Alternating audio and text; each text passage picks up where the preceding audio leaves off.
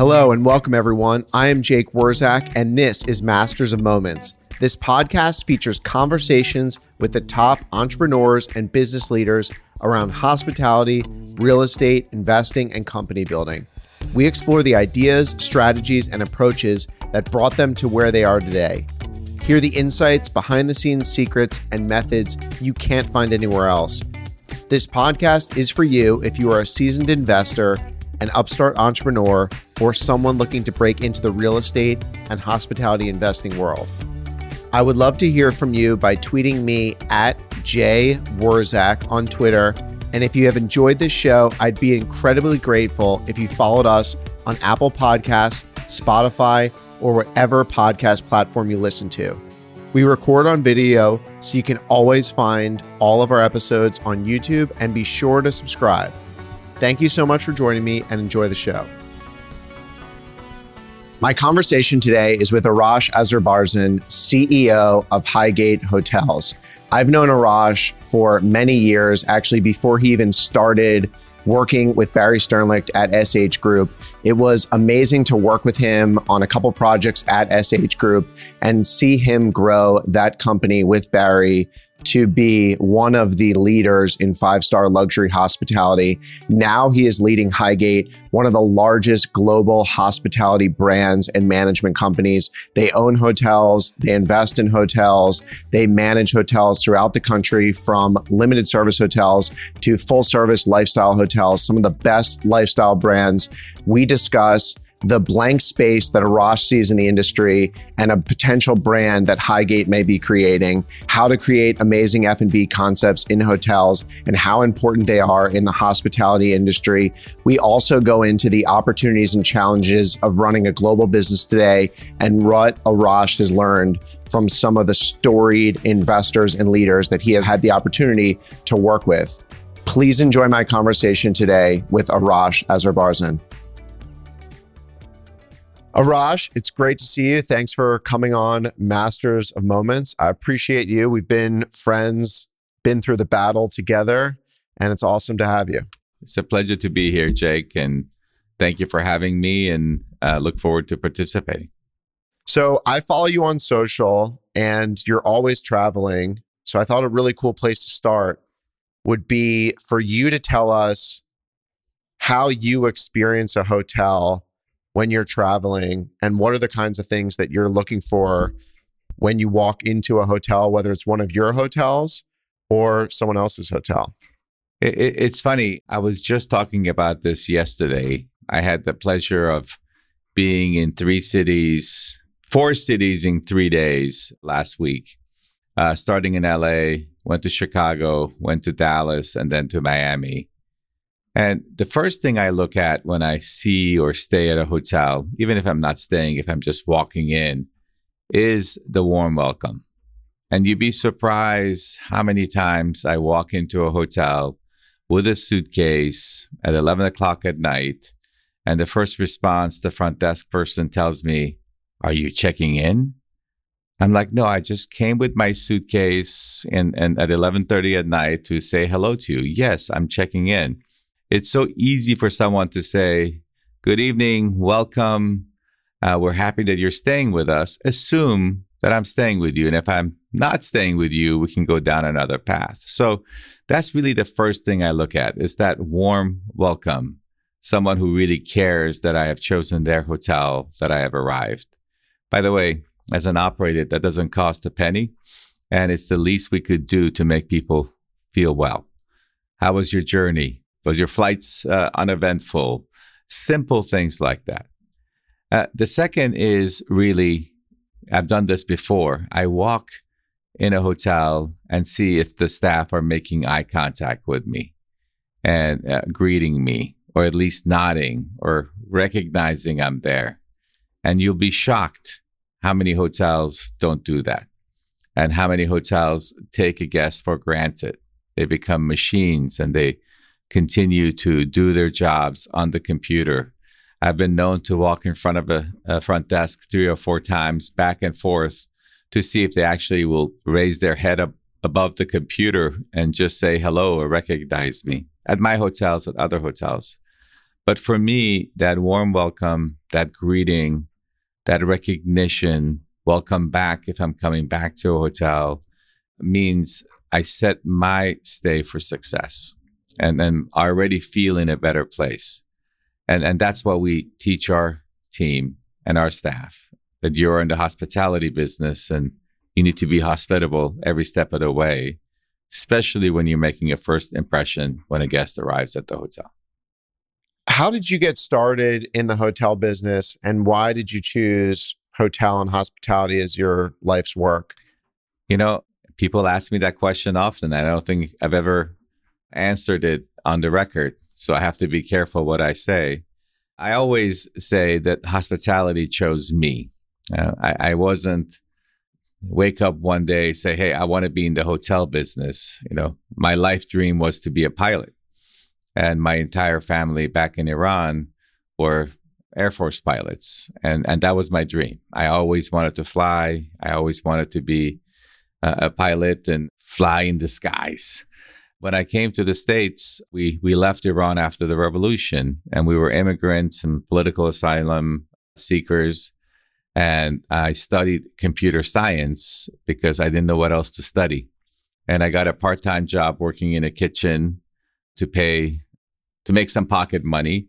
And, and that quickly became, my first job was washing dishes and washing pots. And then I became a prep cook. And then I became restaurant sous chef. And I went to the Culinary Institute of America. And, you know, I graduated first in my class, not because I was super talented from an artistic point of view, because I was, I loved it. I really enjoyed it.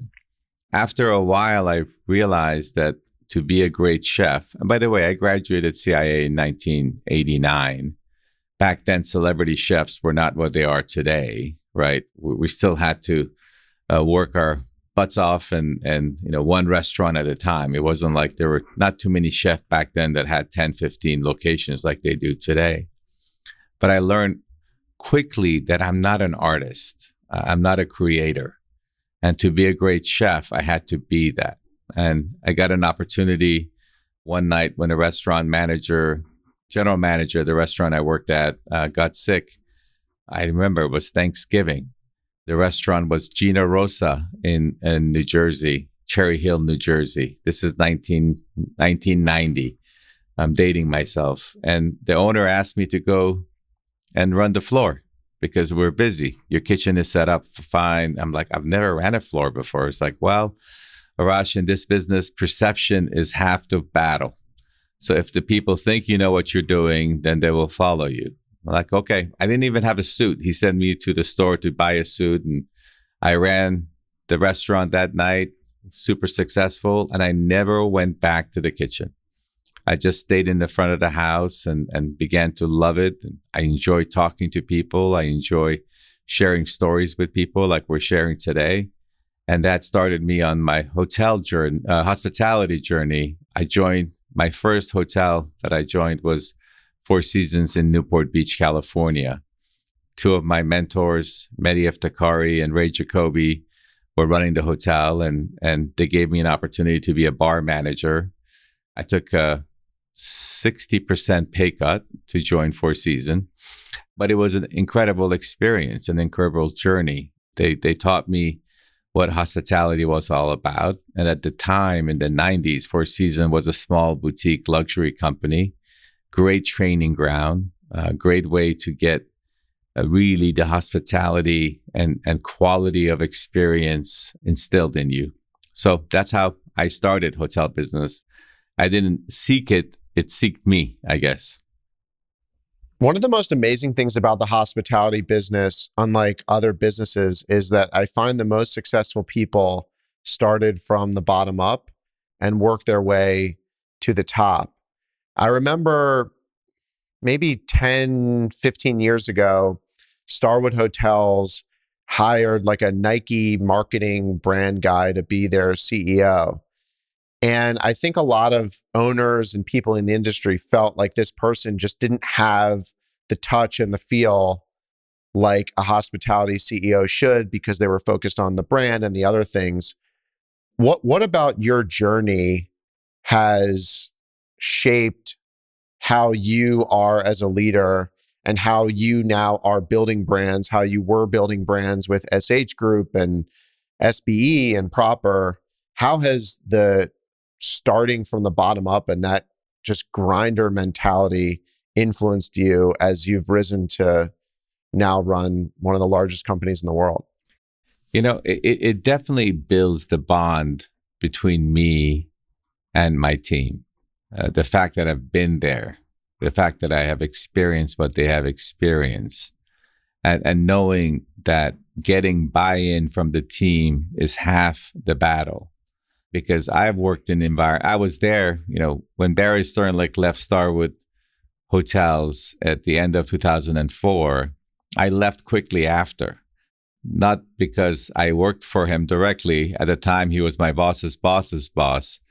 But I felt the company went from a cutting-edge hospitality company to more of a business. And you can run hospitality as a business, in my opinion. You have to run it as a way to connect with your guest. Of course, you have to make money. Of course, you have to have the bottom line.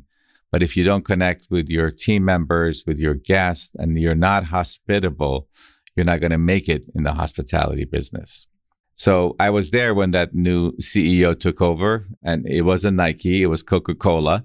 But uh, it, it changed the dynamic of the company. And by the way, uh, for whatever reason, his tenure was very, very short at the company. When I join, when I meet a team for the first time, when I go to a hotel, I do town halls all the time. Every city I go to, I try to have a town hall. I bring the managers, line staff. We sit in the room, we talk. I talk about my history, background, my expectation. I hear them out, what their challenges are, tell them about the trends in the industry. But I always open it up that, guys, I'm your C E O. I'm not a banker. I'm not a lawyer. I'm not a private equity guy. I'm a hospitality guy. I started like you did. I ran hotels. I ran kitchens. I washed dishes. So I understand where your pain points are, and I'm here to support it. So that that's the, the journey I think is important for, for your team. And you get a different level of commitment, different level of support when they feel that you have experienced what they have experienced. And if you're introducing a new initiative into the into the world or into a hotel, having the their buy-in and having them know that I know their challenges and we try to meet them before they happen gives them a lot more comfort to get out of their comfort zone. You've led organizations of various sizes. So when you talk about hospitality first, business second, what are some of the key elements that separate, I guess, the hospitality characters from the real hospitality business people that somehow figured out how to do both really well?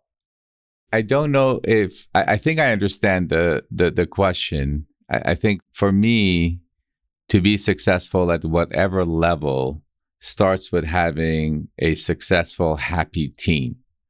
So I, I always work on surrounding myself with people who are smarter than me, people who love what they do, and take very good care of them. And, and that goes from every level of the organization. Because I know with happy team members, you will have happy guests. And with happy guests, you will have return guests and you'll make them money. It's the You know, it's the chain that Harvard uh, Business School published back in early two thousand, right? It's the people chain. Starts with your employees, to the guest, to the money.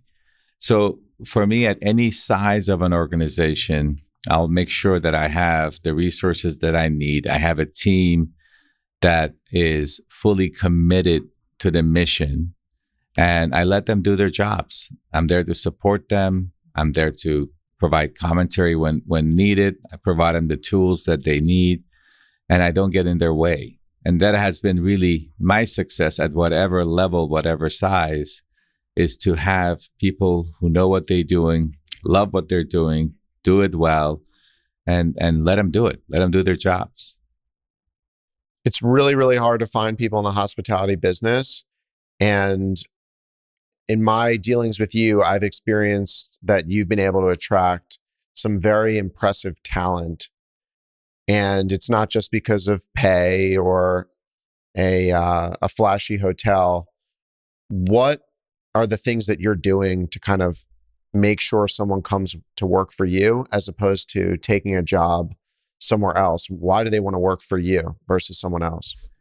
Yeah, I, I think it, it it really starts with your reputation in the marketplace. And, and our business, as big as it is, is pretty small.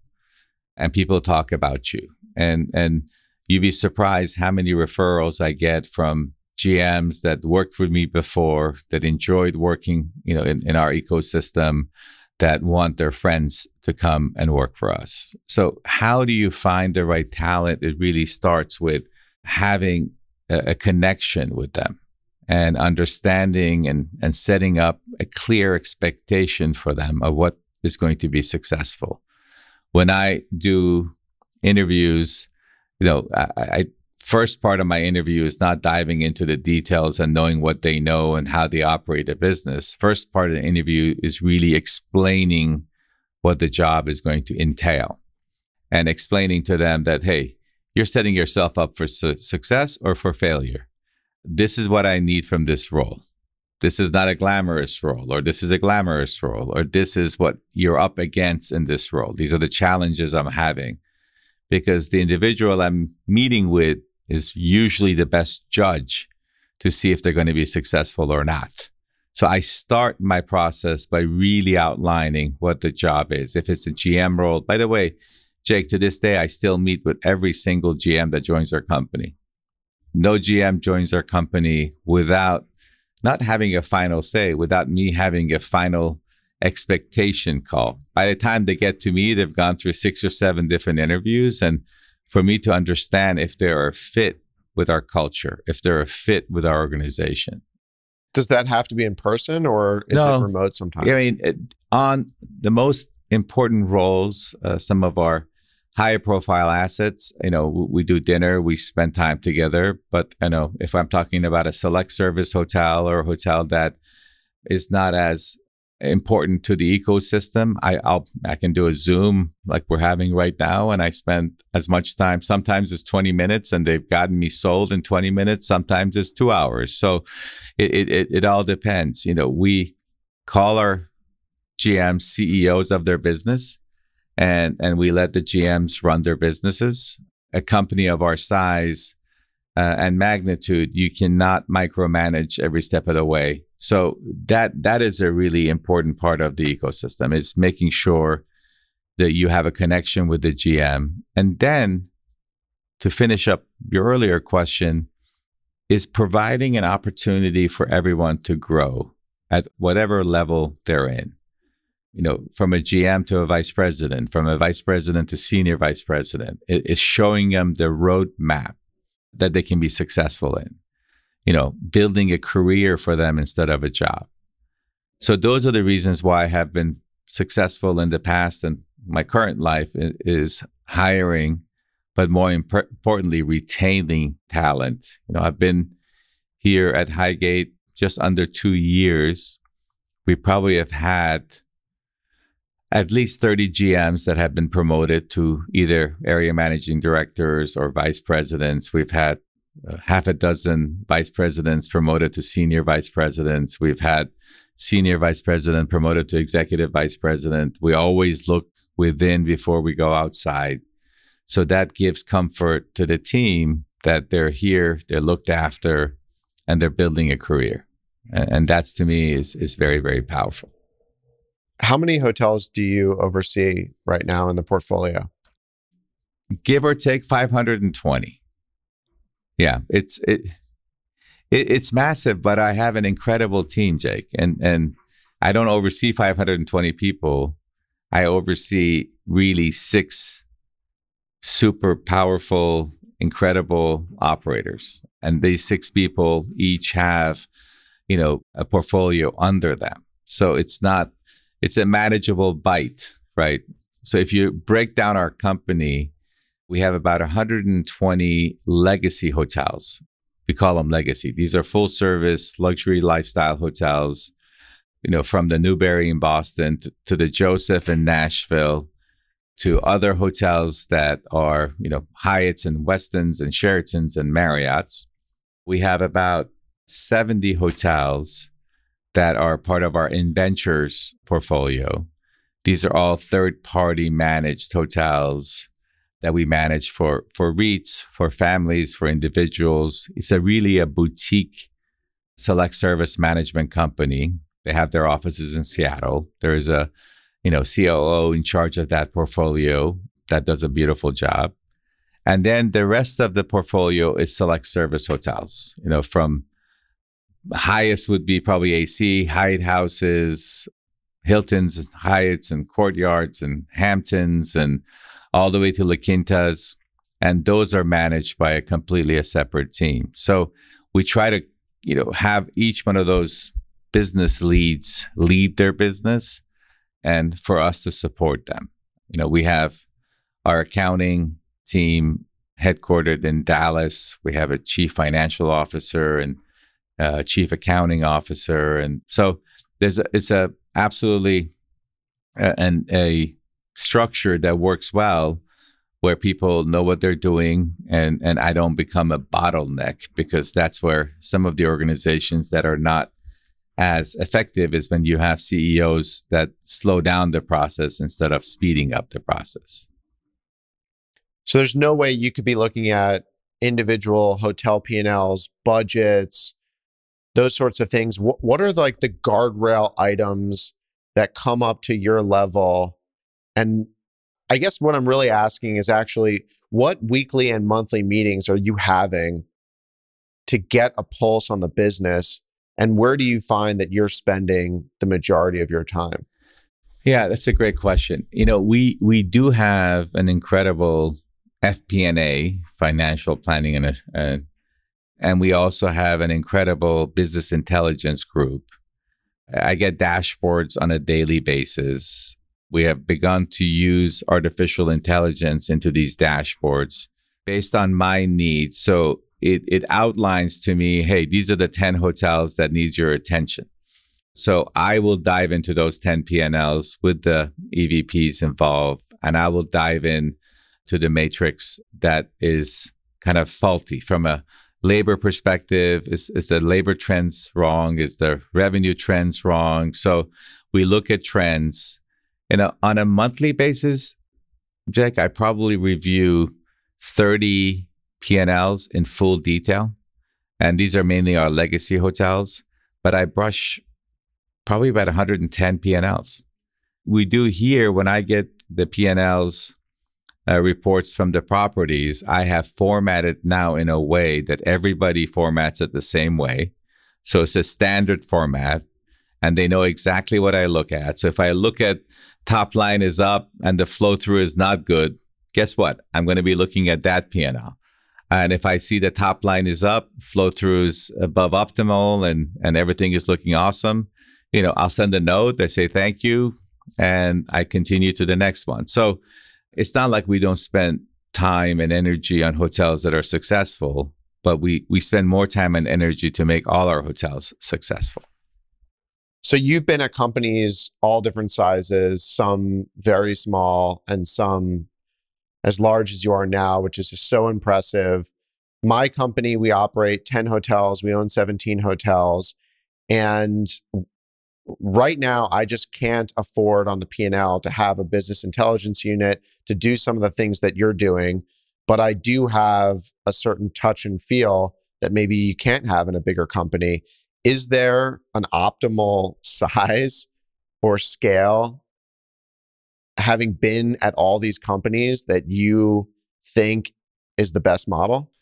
Hey, uh, Jake, uh, you're never too small or too big to have uh, business intelligence, in my opinion. I mean, I've spent time with you. I, I have seen you on the floor. I've seen you dealing with investors, clients, customers, and your time is much better spent, you know, touching guests, touching associates, than, you know, sitting down and reading P and Ls.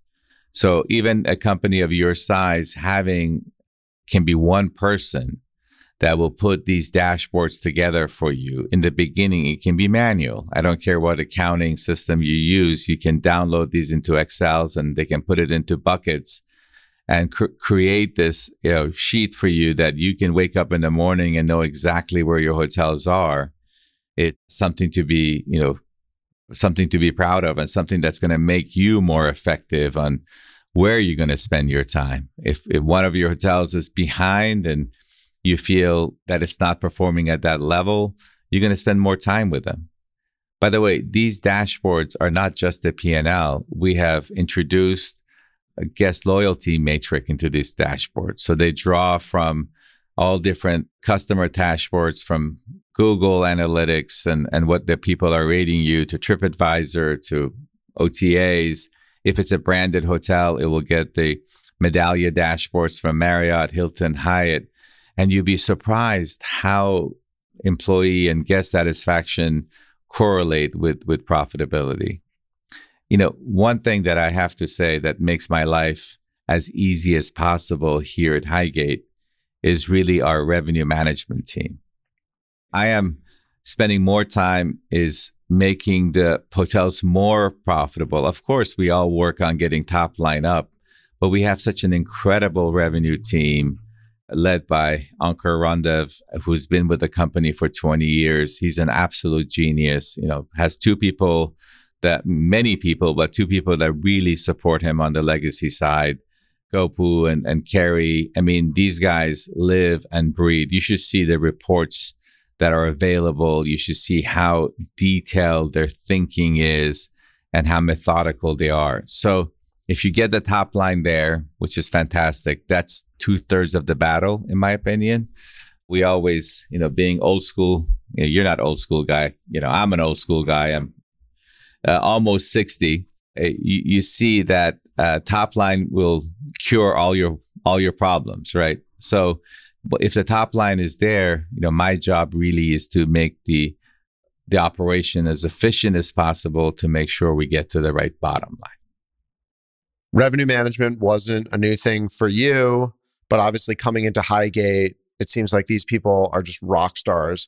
What most surprised you about what they were doing, or certain insights or techniques that they were using that just blew you away, that you weren't as familiar with previously? I'm not going to give you all my secret sauces, or your, your listeners all the secret sauces.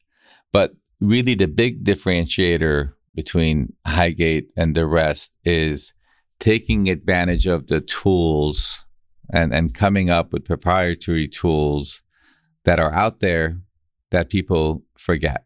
I mean, we, you know, w- when you look at a star report, when I was looking at a star report before I joined Highgate, maybe I was taking advantage of a third of its capabilities and abilities. We dissect, we know our comp set better than they know themselves. We know their rates better than know themselves. We really uh, uh, methodically analyze a market and, and price accordingly. We have incredible relationship with all our partners and all different distribution channels. And there's not a distribution channel that we're not a part of. We're not too proud, or we're not too small or too big for any channel.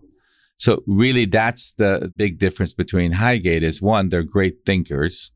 Uh, they're not robots. They're great thinkers, but they also take advantage of all the tools that are available, that it's available to all of us, but you know, I wasn't using before.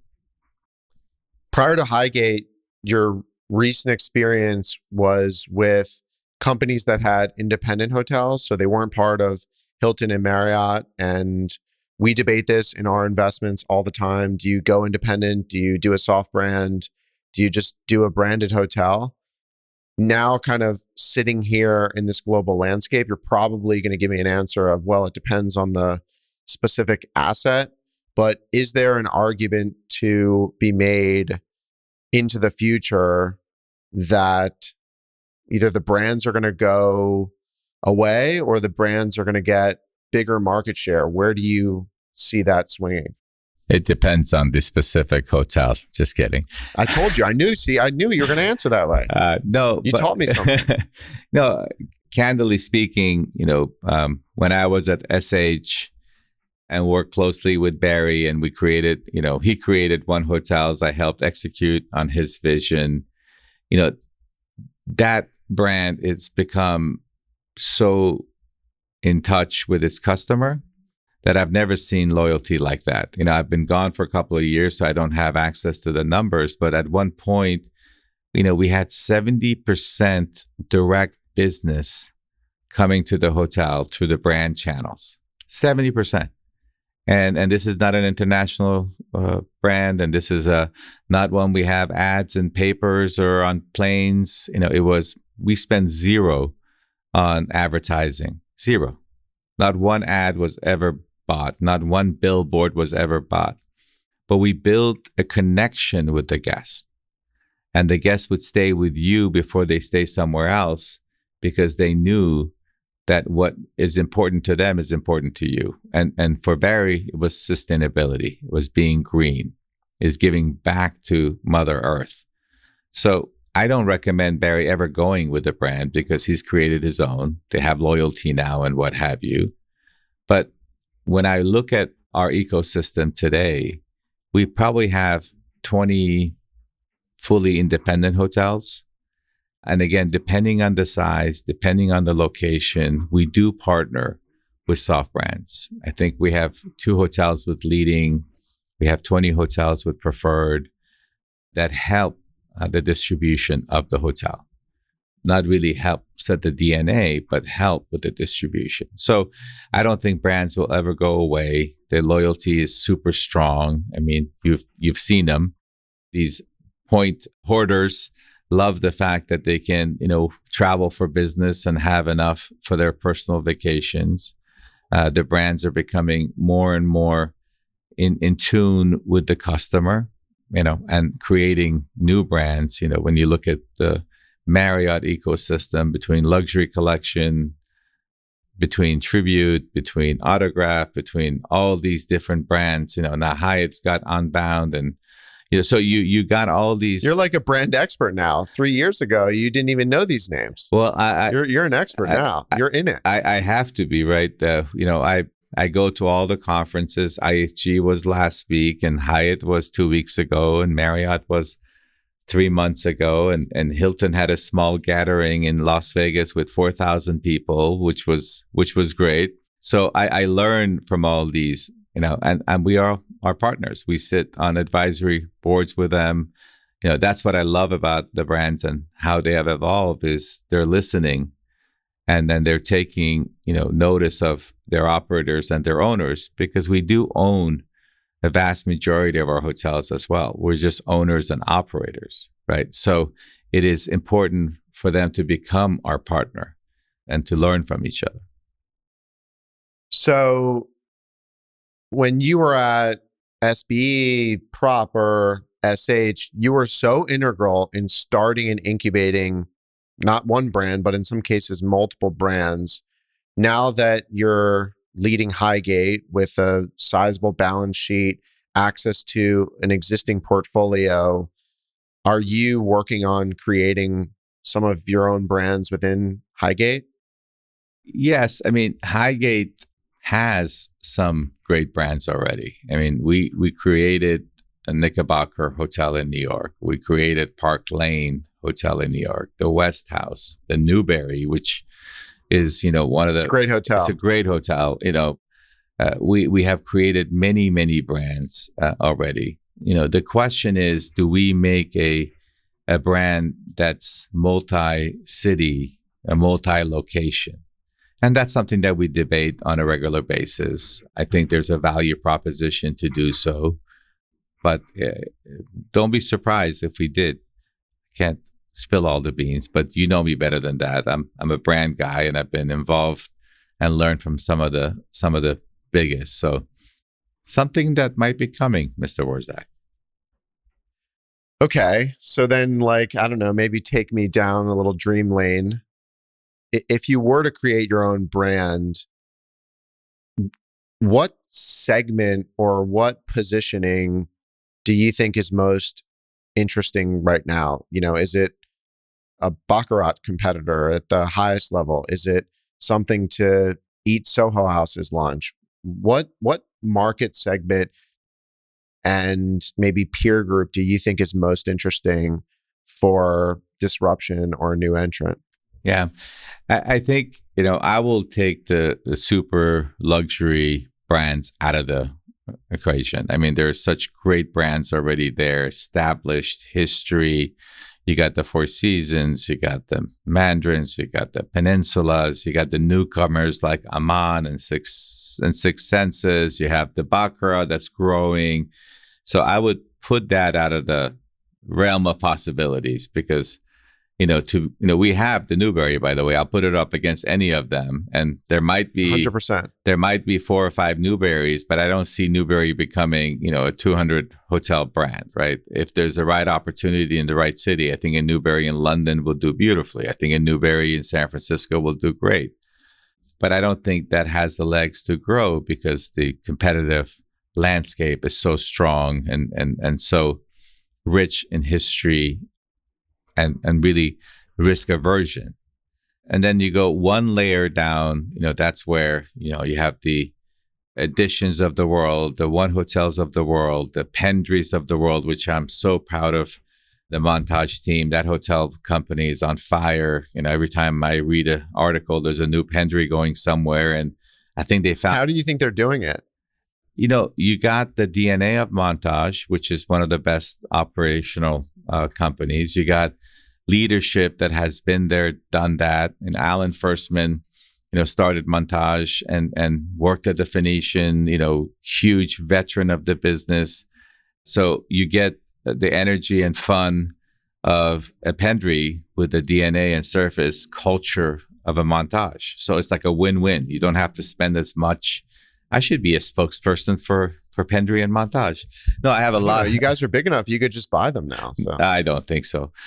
The the company really is, you know, the Firstmans are are the D N A of that company. And, and you know, that's why nobody has bought them yet, because I think they're so, in you know, those two are, you know, Alan. It makes it so special. They make it. It's the, it's the personal touch and the energy that they're putting into it. It's rarely I go to a hotel like, hey, Alan, I'm going here. Yeah, I'll be there too. I mean, they're they're all over. They they touch, they feel, and that's why they've become successful. So there there are great hotels in that ecosystem. You know, Accor is doing trying to do the same with Delano. They're making a big push on Delano, and and you know, S L S is, I would put it in that, and then Ennismore has got some great assets in that level. Then you go one tier below that. And that to me is the white space that nobody has really done a great job. You know, Ace was doing phenomenal in that space, right? Our fortune- unfortunately, for whatever reason, Ace is deteriorating now, and you know they're losing hotels more than they're gaining hotels. But I think, you know, that's the market that is ripe for picking, right? That's the market. So in that space, what are the key characteristics that you would need to fill that gap? You know, I, I think every hotel that I would do or any brand that we would create would require an incredible food and beverage offering. I think that's what, if you, the first Ace, you know, that I went to was the one in New York City. And, you know, they had two great restaurants. They had this lobby bar that you couldn't find a seat no matter what time you went. It was a sense of so- society. It was a sense of really belonging. They helped rebuild the entire Nomad neighborhood. I mean, you, you're not old enough to remember, Mister Wurzak, but Nomad was, you know, all these garment stores and, and really shady. And you go down Broadway past thirty-fourth Street, like you didn't want to be there. At night, it was all boarded up, not a single store open, not a single restaurant open. And, you know, Ace was the one who really put it on the map, you know. So I, I think what would make a hotel like Ace special is not too fussy. Don't give the guests what they don't want. You know, really tailor the hotel towards what is needed in that market, in that place. So you know, be local centric, understand the neighborhood, build a hotel, design a hotel that you're there. I remember, you know, when Ritz-Carlton first opened and, and Horst really changed the world of luxury hospitality. And I, you know, he's a friend and I give him a lot of credit. But in the beginning, you could go to Kapalua or you can go to New York and they looked exactly the same. It was the Ritz, you know, the restaurant, the same chairs, the same artwork, the same, you know, blue glasses or the green glasses, blue glasses. But now Ritzes are different everywhere, right? So that's what I would think, that it has to be local centric. It has to embrace the neighborhood you're in. It has to really produce a reason to exist. You know, when you open a hotel, why do you deserve to exist? What is your point of differentiation? What are you bringing to the community? Are you helping the community? I mean, hotel restaurants are great. And if you're staying in a city for three nights, if I get you to come and eat in my restaurant for one night, I would be blessed.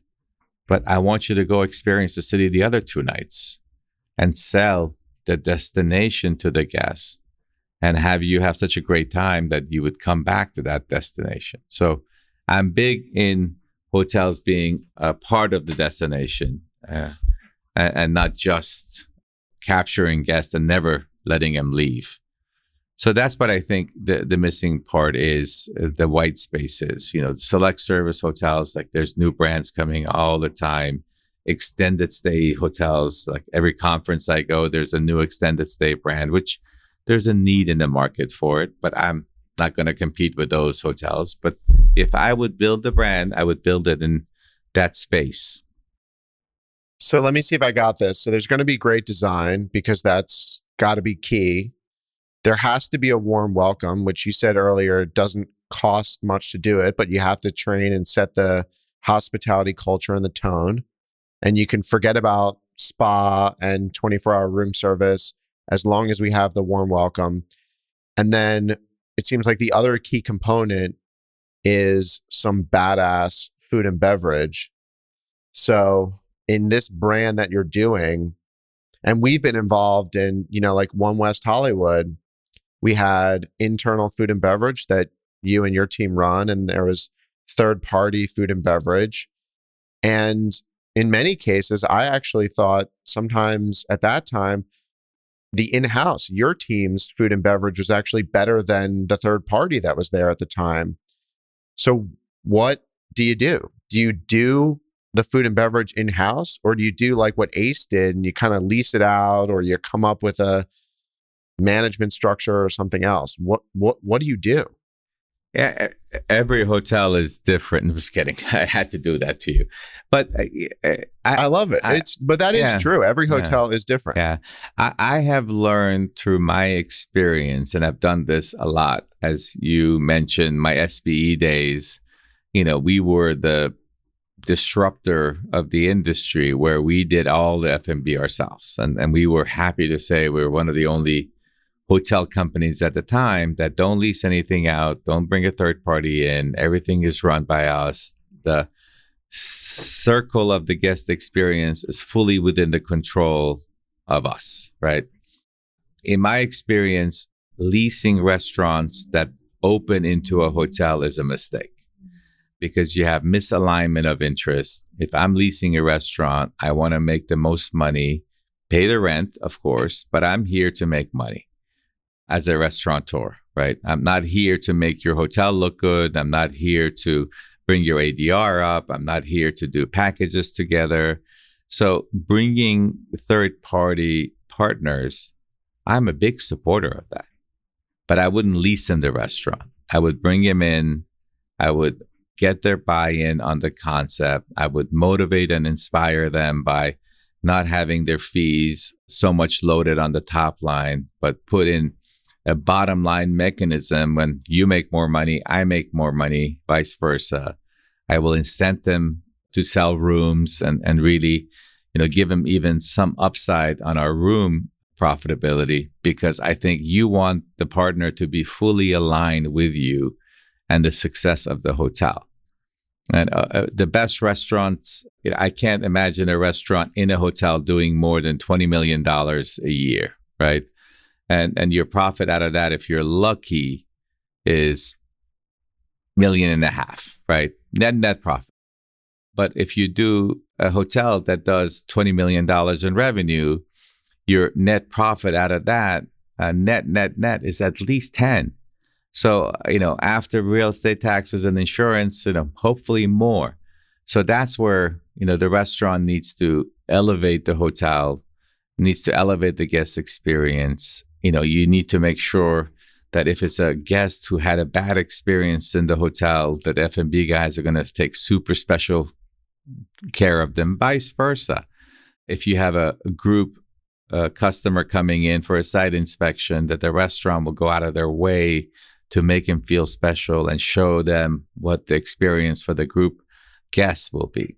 So that that to me, F and B, I did another interview, uh, Jake, and, you know, name me one hotel in the world that is something and and world-class without an F and B offering. Name me one. It doesn't exist. If it does, it might be some mountaintop resort, but they still serve you a beautiful tea like you've never had before, right? So F and B is such a big part of our ecosystem and, and such an important finishing touch to a hotel. And if you lease it out and lose control of that ecosystem, there's an imbalance in the ecosystem that you need to fix. So breaking it down, do you think it looks more like, like a consulting arrangement or a management agreement? Or I'm just making up words and it, it's more about the specifics? Uh, again, it depends on the ecosystem of the hotel. And, and honestly, sometimes consulting is better if you're in a union environment because you want to manage the union labor a bit better. Uh, a management agreement with, you know, lower base fee and higher incentive fee is usually uh, the best way to go. If you can convince an operator to take less of the top and more of the bottom, that's going to be a secret to your success. And who are some of the best restaurant operators throughout the world that you've seen that have been able to grow a global brand and operate within a hotel environment? I mean, there are many. I mean, the, again, this is not an advertising, but you know, Michael Mina and I have been friends for a long time, and I have seen him, you know, specialize in hotel restaurants. It's funny because he has freestanding restaurants out there, but I would say a vast majority of what he does, he does within a hotel, because some restaurateurs don't understand the hotel ecosystem, the purchasing, the, you know, what it means uh, that your occupancy is going up and down, what your capture ratio is, or how to serve breakfast. I mean, that's just, a lot of restaurateurs are like, we don't want to serve breakfast. Like, no, but you have to serve breakfast. That's, you know, the meal that you capture the most out of. You know, we have a great relationship, Major Food Group. They do a phenomenal job for us at the Newberry in Boston. That restaurant will do more than twenty million dollars in revenue this year. Really? Yes, sir. Yes, sir. Wow. And it's the most successful restaurant. Yeah, I would say the hardest reservation in the city of Boston. We have worked with the Tao Group, and, and as big as they are, they do a phenomenal job. And again, Noah and Jason are in the business every day, and that's what makes the difference. You know, Mister Zalesnik's in his business every day. I mean, he he's dining at one of his restaurants, I promise you, every night of the week. And you can't just remote control. Michael Mina travels the world and is in his restaurant. So if you, oh, and the other one, Jose Andreas, God, I can't believe I almost forgot him. He is a, a legend. And you know, when we first did the Bazaar together in L A, we all thought he had lost his marbles. And what do you mean you want to do a restaurant with like sixty items on the menu and, and three different rooms and three different concepts? And guess what? It was the most successful restaurant in L A, the most successful opening, four stars, restaurant of the future. So it helped build S L S as a brand. You know, we helped build Uh, Chef Andreas as a, you know, international chef. I mean, he's done so much more since that opening, but we both helped each other create that credibility for our brands. So there, there's too many to name, but, you know, we have uh, Noble thirty-three and Tosh doing a couple of uh, restaurants with us at Highgate. Love them. They did a bunch of restaurants with us when I was at S H Group. And they're, again, another group that get what the customer wants and deliver on that instead of what they think the customer wants. That's the, the magic change over there. So the Friday night before my wedding, we did it at Bazaar at the S L S. And one of the most amazing things was, for an event, they made the same quality food as in the restaurant. And it's very unique to find any hotel or anyone that can actually do that on a larger scale with like buffets. And it, it was, it was impressive. So Sam's one of the only people that I can know that really was successful. Maybe Ian Schrager, I guess, would be another one, like coming from a nightlife background and then moving into hotels. What would surprise people most about some of the things you learned working with him and, and building those brands? You know, Sam is a brilliant guy, and he is a thinker. Uh, and most people think that he is not, but he is. He thinks all the time. And I used to, what I learned most about him is no idea is stupid. Let's look at it. Because me coming from the structure of Starwood Hotels and the Four Seasons Hotels, we thought everything was in a box. And he made me and realize, uh, made me realize that there is a lot of more can come from outside the box thinking. You know, he would call me, you know, in the middle of the night. I have this idea. I want to do this, this, and that. I'm like, Sam, you're crazy. That will never work. So he will hang up on me. And then he will ask me again. Then uh, a month went on, and he pulled me in his office and said, hey, Matt, you know, listen, man, I love you, and you're doing a great job. But if you keep shooting down my ideas, we're not going to go far. At least can you say, let me think about it, Sam. Let me run some numbers. And, you know, I did. And like, two-thirds of those ideas made a lot of sense, and, and it helps us differentiate and, and create beautiful things. One-third that didn't make sense, we both agreed that maybe we'll put that on the, on the back burner, but it was about thinking and constantly evolving. You know, what I've learned from my experience with some of these incredible leaders like Barry and Sam and Brad Corson, now Mahmoud Kimji and Mehdi Kimji, is never accept what you have today as success. Always strive to be better every day. Never take mediocrity. You know, never get into the, you know, uh, into a, a grind or, or this is the norm. Always, you know, disturb the norm and create something more. You know, with, with Barry, we, whenever we reached a peak and we did something incredible, you know, before we were at the top, you know, you're going up with the flag, you're almost there. You're like, yes, we finally got here. Let me put this in. As you're putting in, he's like, well, what about that mountain? You know, which is another further up. So, you know, he always made us be on our toes because, you know, no accomplishment is enough.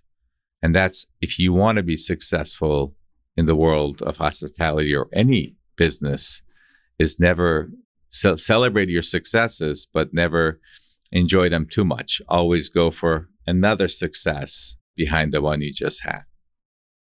So we should talk about your time at S H Group, because you did so much there.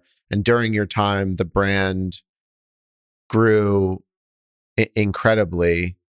What are some of the things that you learned in your experiences with Barry? We just talked about one, but I'm talking, I want to talk about the design side too, because those hotels are known for sustainability, but the design is so good and the connection that they create with people is so good, but the service is also there. So what, what did you learn being with him? You know, Barry is, is a beast.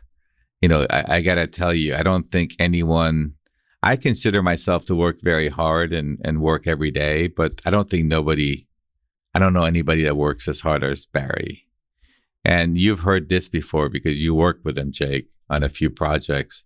I have never seen anyone that the left brain and the right brain are so aligned and at that level. By the way, believe it or not, working with Mahmoud, I'm, I'm getting that sense as well. I mean, he is super analytical.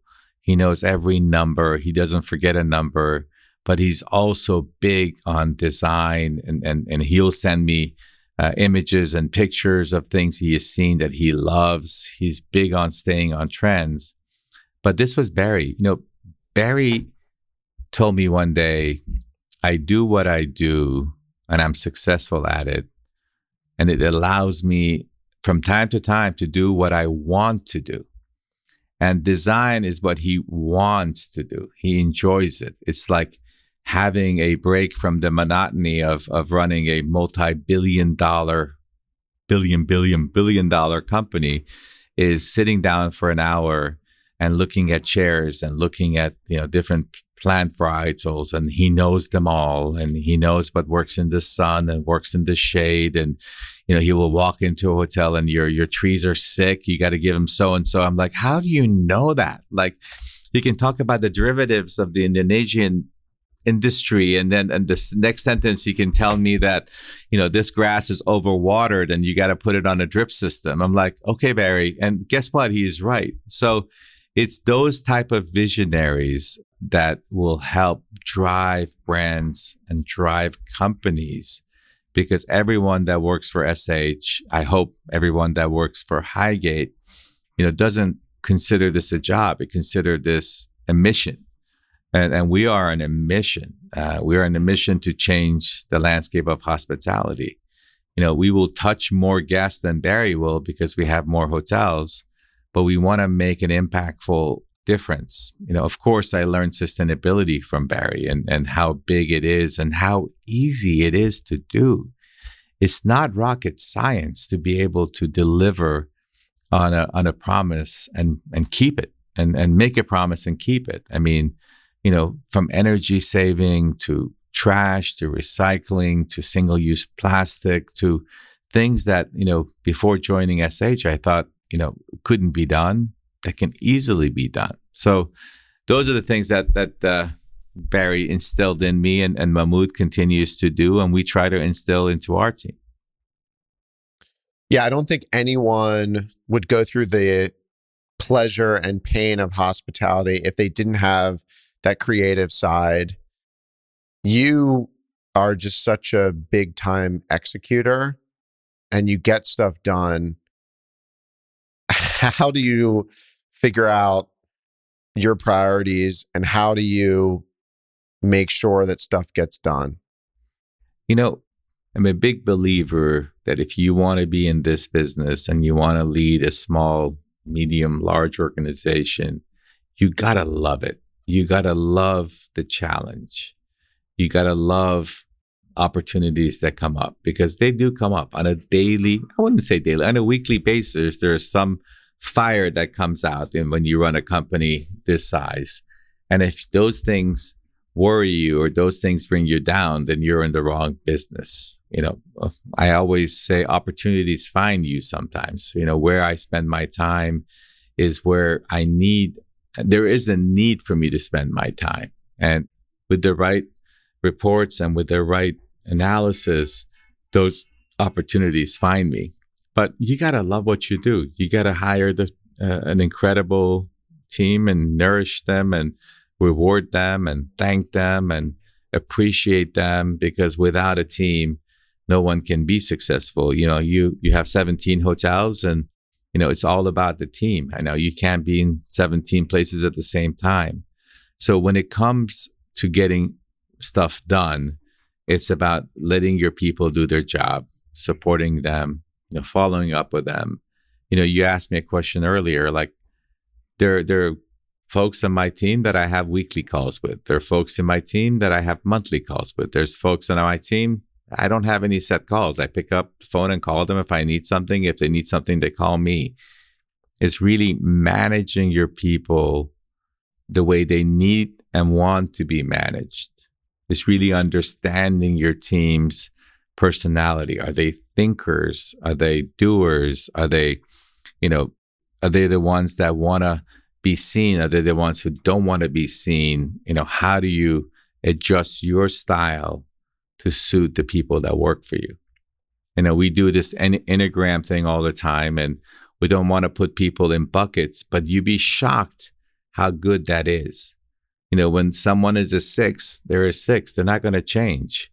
They might pretend like they're not, but they're they're the warriors. They're the ones who worry for you. And, you know, you need them in your system. And then you have the ones, and then you have the sevens, and you have the fives. And I really, you know, one of the first things I do when I go into an organization, I don't want to try to stereotype, but it, it helps me understand the team better.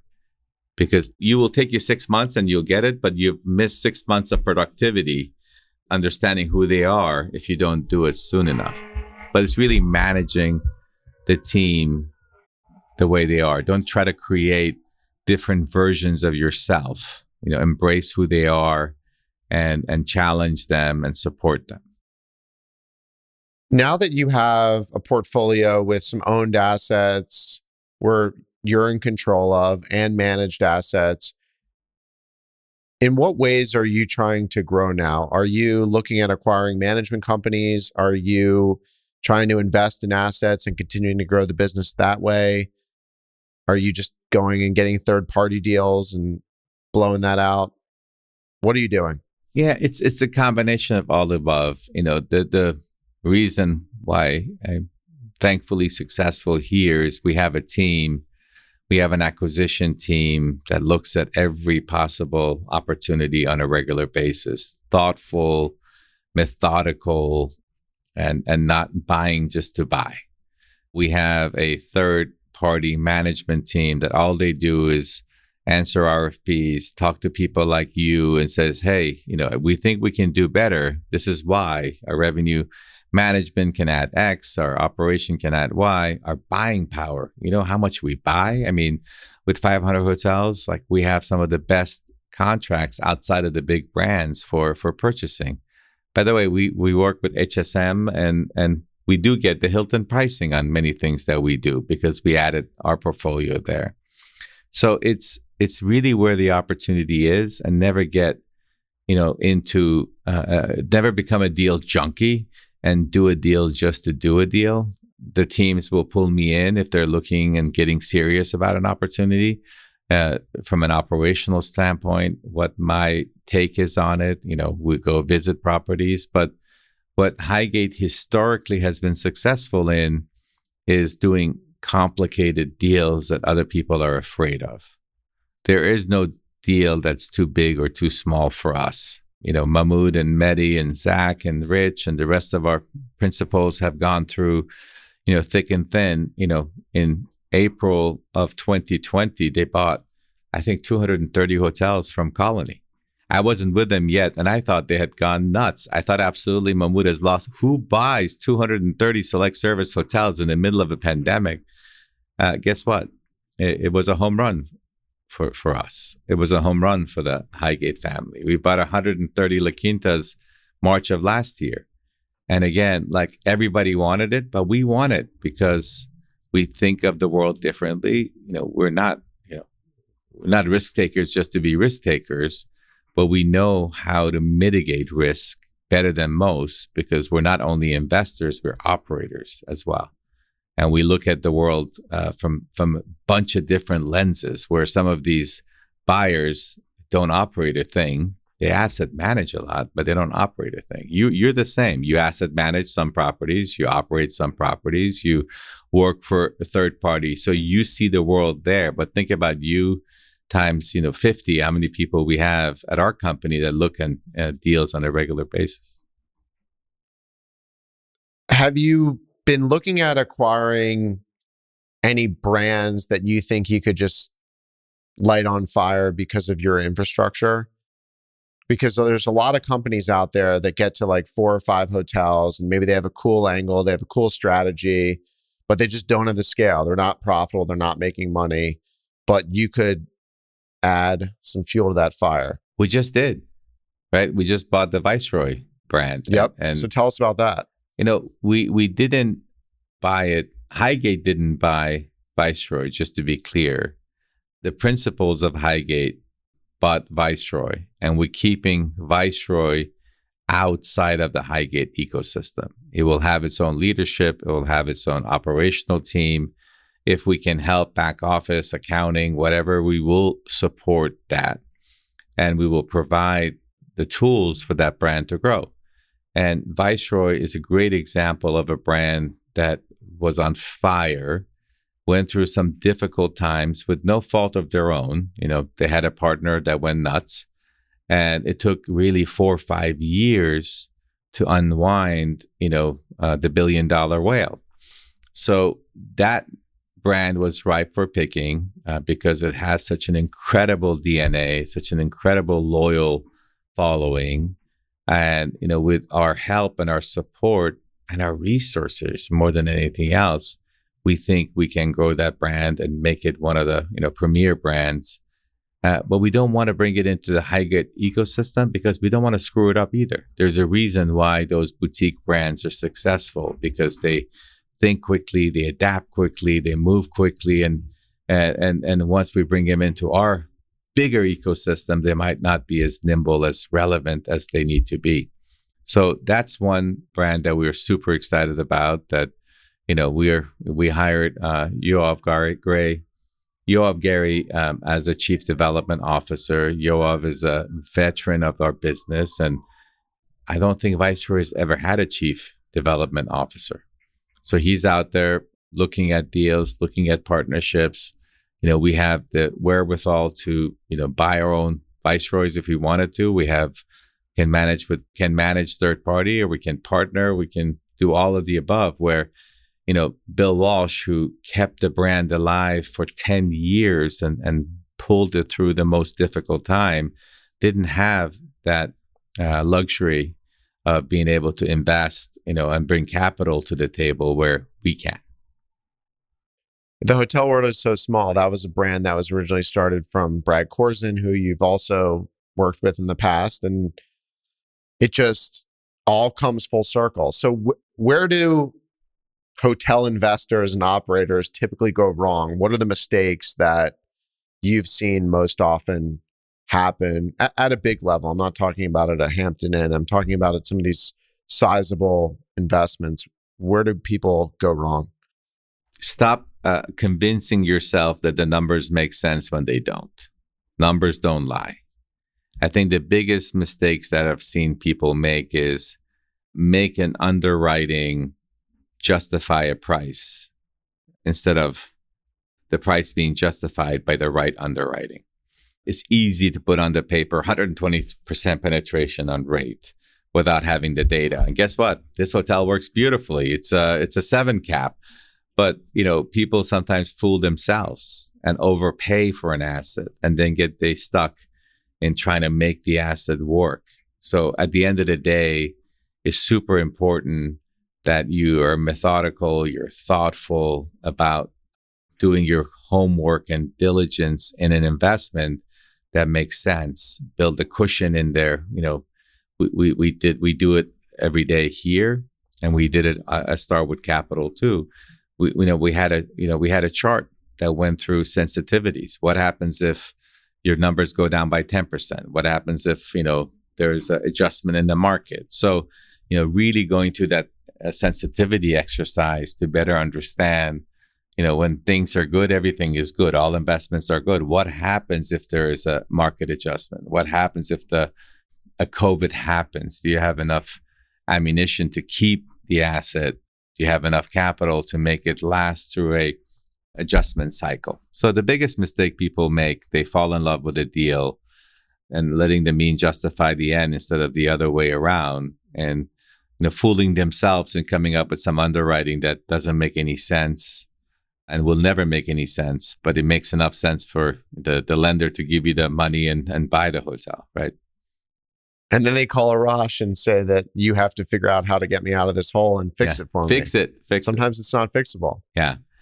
It happens more than more than more more people think, but usually institutional companies like ourselves, like you, you know, we, we have gone through this rodeo before. We just don't need to buy a hotel to buy it. But sometimes newcomers to the hotel business will believe in operators' numbers or will believe in third parties and don't do their own homework to really understand the market demand drivers and, and how we can get there.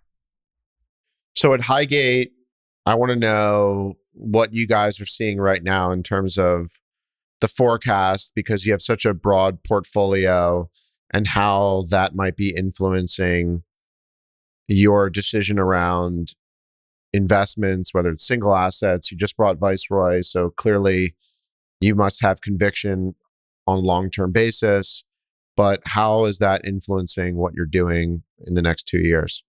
You know, from an investment portfolio, you know, nothing is influencing us today. We will do the right deal in any market, you know, and we'll do it for the right reason. That is not going to slow us down. Actually, we look forward to a, a few more bad months and, and we can buy more. But if I look at the ecosystem today, you know, in my opinion, I'm no economist, but I have visibility. There will be a landing. God willing, it will be as soft as possible. Uh, next two or two or three months, the summer months, is going to be challenging from what I see. Not awful, but challenging. The sugar rush is over in some of the resort market. The monies are really getting, the savings that people had for vacations are, are getting used up. People are worried a little bit about the stock market and interest rates, or they're not spending like they did post-COVID. So, you know, the numbers are a little bit softer on the leisure side. But what we have seen is a huge group production, huge group pickup. We have seen transient, business transient coming back, which is unheard of. We hadn't seen that in forever. But there are definitely uh, good indicators that the third and fourth quarters are looking promising. Our advanced booking for hotels who have advanced booking has been positive. So overall, you know, we, we feel good about uh, what the industry is bringing. So I asked all the guests on the show the same question, and out of every hotel in the world, everywhere you've been, what is your favorite hotel? You know, it's, I have three kids, Jake. I can't, I can, I can't pick uh, one of my kids, but I have to tell you, I have a new favorite hotel. And again, you can say I'm promoting my own, but I just stayed at the Viceroy Hotel, Sugar Beach in Saint Lucia. And if you haven't been there, it's heaven on earth, incredible service, incredible hospitality, but not just made for the romantics. That's what I love about the hotel. They're kid-friendly, teen-friendly, adult-friendly, older-friendly, and it's just such a beautiful place to visit, you know, uh, nestled between two pitons and and beautiful waters and and and an incredible incredible I was I was only there for four nights. I wish I was there for fourteen, and I can't believe it flew by so fast, but I was charged when I left. So I love a hotel that will charge my batteries, especially the resort destination, but even in the urban destination. You know, we travel, we work so hard. We don't want to deal with the things that are easily fixed. You know, I went to an all-inclusive resort, I'm not going to name where, for a conference. And I got there, there was a butler welcoming me, amenities, this, that, like, you know, I'm a V I P, I have my own butler. I'm like, oh my God, I'm so glad to be here. Can you get me a margarita? Like, oh no, we can't get you a margarita. I'm like, what do you mean you can't? I'm in Mexico, I want a margarita. Anyways, Jake, I, I appreciate you. I thank you for for giving me this opportunity. You are a legend yourself, and I look forward to seeing you and break bread with you soon, sir. I love it. Thank you for coming on. Hey everyone, it's Jake here. Thanks again for joining me on this conversation. Be sure to subscribe on Apple Podcasts, Spotify, or YouTube. Lastly, don't forget to follow me on Twitter at Jay Wurzak. I'll see you in the next episode. Jake Wurzak is the founder and C E O of Dove Hill Capital Management. All opinions expressed by Jake and his guests are solely their own and do not reflect the opinions of Dove Hill Capital Management. This podcast is for informational purposes only and does not reflect or represent real estate, financial, or investment advice.